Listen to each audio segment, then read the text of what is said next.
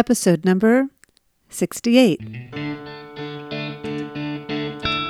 Welcome to the Getting Unstuck podcast, where you'll laugh, empathize, and learn how to turn your stuck spots into sources for energy and positive change. And now, your host, the creator of the Stuck Method, Shira Taylor Gura.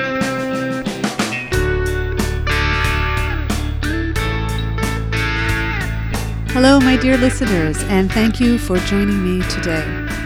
So, as you may know if you've been tuning into the podcast, I am on vacation visiting my family in the United States.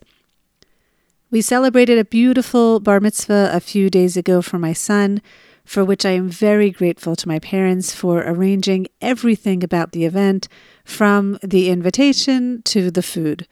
It was beautiful and so heartwarming to spend the morning with a room filled with friends and family. So, I have another stuck story that happened this week that I would like to share with you, but I'm going to wait and share that story with you another time. It actually didn't have anything to do with a family member, nor did it have to do with someone I even know. It was an interaction I had with someone I did not know, and I'm still processing through it. And it's kind of a big one. So I'm going to take my time with it and I will share it with you when I'm ready, probably when I return home. So instead, I decided to share with you a story from my book since I haven't done that in quite a while.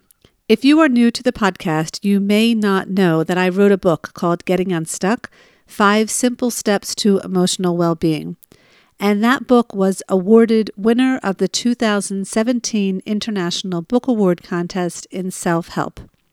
And actually, I have some pretty big news to share with you about the book, but that is also going to have to wait because the news isn't quite ready to share yet. It will be ready to share in September, so I apologize to keep you in suspense, but I have to because if I shared it with you now, it just wouldn't make sense because it's not ready. Anyway, you'll just have to trust me and keep tuning in to hear about the exciting news. Okay, so the story from my book that I would like to share is called Stuck on I Am So Embarrassed. And it goes like this I was sitting at a holiday meal recently when our host served the first course chicken soup. As I sat patiently waiting for the host to serve me, I noticed my husband start on his soup. I was shocked. Do you have no manners? I thought to myself. What about eating etiquette? As my mind raced, I watched him drink the remainder of his soup. Yes, he actually brought the bowl up to his mouth and slurped it down to the last drop, even before the host had a chance to sit down. I was appalled. I was embarrassed. I was afraid the host would be insulted. I felt so averse to sitting at that table with my husband, especially as guests in someone else's home. I wanted to crawl underneath the table and hide. Now, if it had been my child, I probably would have said out loud, Wait for others, please, before starting to eat.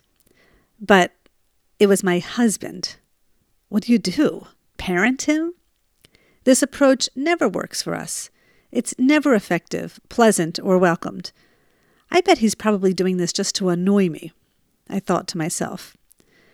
As emotional as I was in that moment, I didn't want the host to know, and somewhere deep inside, I also didn't want to ruin this nice dinner with my friends. So I closed my eyes for a brief second, took a deep breath, and noticed how my fist was grasping my spoon. I loosened my grip. I was stuck on embarrassment. Just as I was opening my eyes, the host came to the table, noticed my husband's empty bowl, and chuckled out loud. Hey, why don't you have some soup, won't you? Actually, I'm really glad you finished it while it was hot. Would you like some more? What? Was the host laughing with my husband and not at him? The host wasn't even upset? My beliefs weren't accurate? In that moment, I considered that while my husband and I are a unit, we are also separate. His behavior is not necessarily a reflection of me or my values. And by starting on his soup before everyone else was served, he wasn't trying to annoy me. He was just eating the way he always does, in a free and uninhibited way, because that is his way and not mine. And that is okay. I was grateful I was able to process through my embarrassment before causing any unfortunate scene, as I have done in the past. And with that, I picked up my spoon and enjoyed my own soup. It was extra delicious. So that was the story from my book. And I think a lot of us do this unconsciously, right? Where we believe that someone else's behavior, especially if that person is close to us or is a relative of ours, we believe it's a reflection of ourselves. Like in my case, if your spouse does something in public, you may get embarrassed thinking that their behavior is a reflection of you. You may have a fear of what others may think about you because what your spouse is doing. Or what if you are a parent or a grandparent and your child or your grandchild is behaving in a way that is not the way you would want them to behave, especially in public? I mean, the truth of the matter is, if you are a parent, I'm sure you've been there before, right? Just like take a kid who's throwing a tantrum in the middle of the supermarket, right? And it's so easy to believe that their behavior is a reflection of our parenting when it's not necessarily. That child is their own person and in their own mood and maybe having a bad moment. And really, that may be it.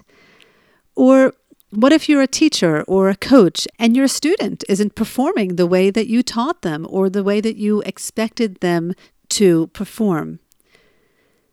You could just go on and on, right? We do this unconsciously. We are not aware when we do this, but we have a tendency to blend ourselves with others when really we are separate from them. I mean, on the one hand, we are all one in the world, right? We're all interdependent upon one another. Everything we do is somehow affecting the universe, whether we understand it or whether we can see it or not. Yet, on the other hand, we are separate human beings from one another. And just because one person acts a certain way doesn't necessarily mean it's a reflection of you or your values or the way you live your life. It's not always all about you. And yet, our mind creates these stories and causes us to think that it is always about us. Can you take a moment and think about a recent situation where you felt embarrassed or hurt or shamed by someone else's behavior, especially if that person is close to you, because you believed that their behavior was a reflection of you? And can you consider that that person is not necessarily a reflection of you? And that they are their own individual doing their own thing and as much as you would want to have control over their behavior, at the end of the day, they will do what they will choose to do.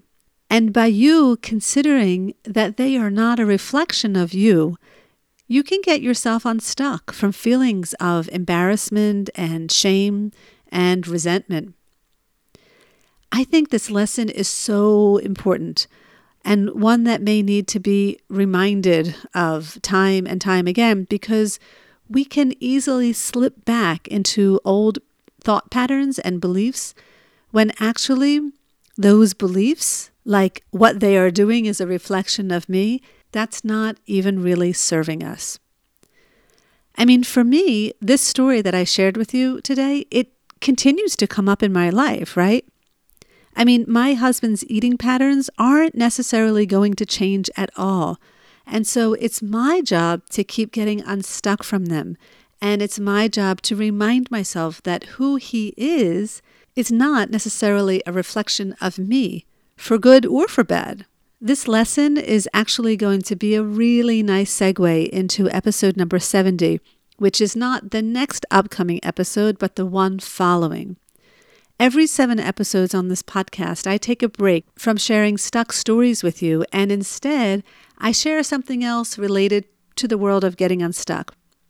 And after spending nearly five weeks here in the United States with my family, I have a great wrap up session, which I have been jotting down notes inside my head in preparation for episode number 70. I can't wait to share with you my thoughts. I think you are going to love it. So I hope you tune in to that episode. So that's it for today's episode. I wanted to keep it short and sweet so that I can spend as much time as possible with my family before I head back to Israel next week.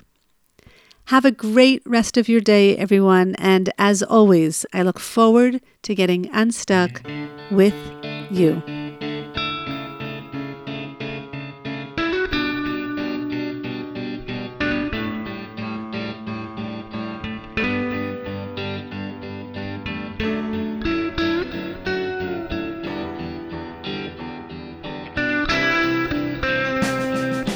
Thank you for tuning into this episode of the Getting Unstuck podcast. For more information on programs, workshops, and retreats, check out our website, www.thestuckmethod.com.